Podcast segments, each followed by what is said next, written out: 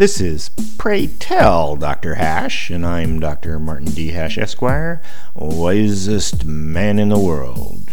Because the competition just ain't that tough. And these are things I wish someone had told me.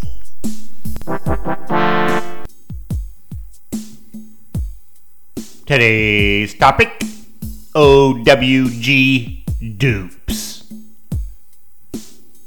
The left has no use for old white guys, OWGs, except to use them as dupes, especially when it comes to obfuscating the true intentions of leftism.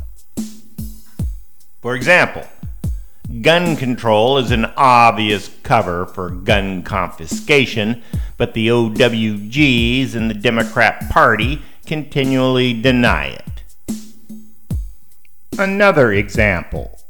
Feminists are pretty honest about their intentions to assume superiority, but for tactical reasons, they let their OWGs be duplicitous about equality.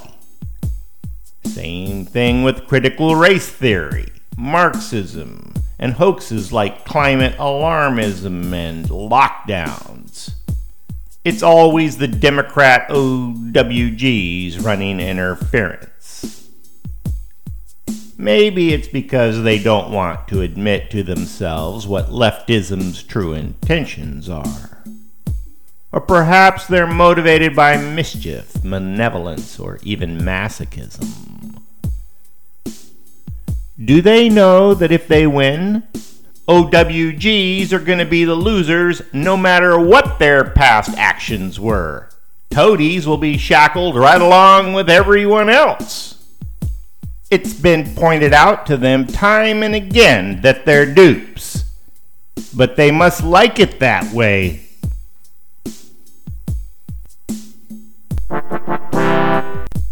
For more, see my website at martinhash.com.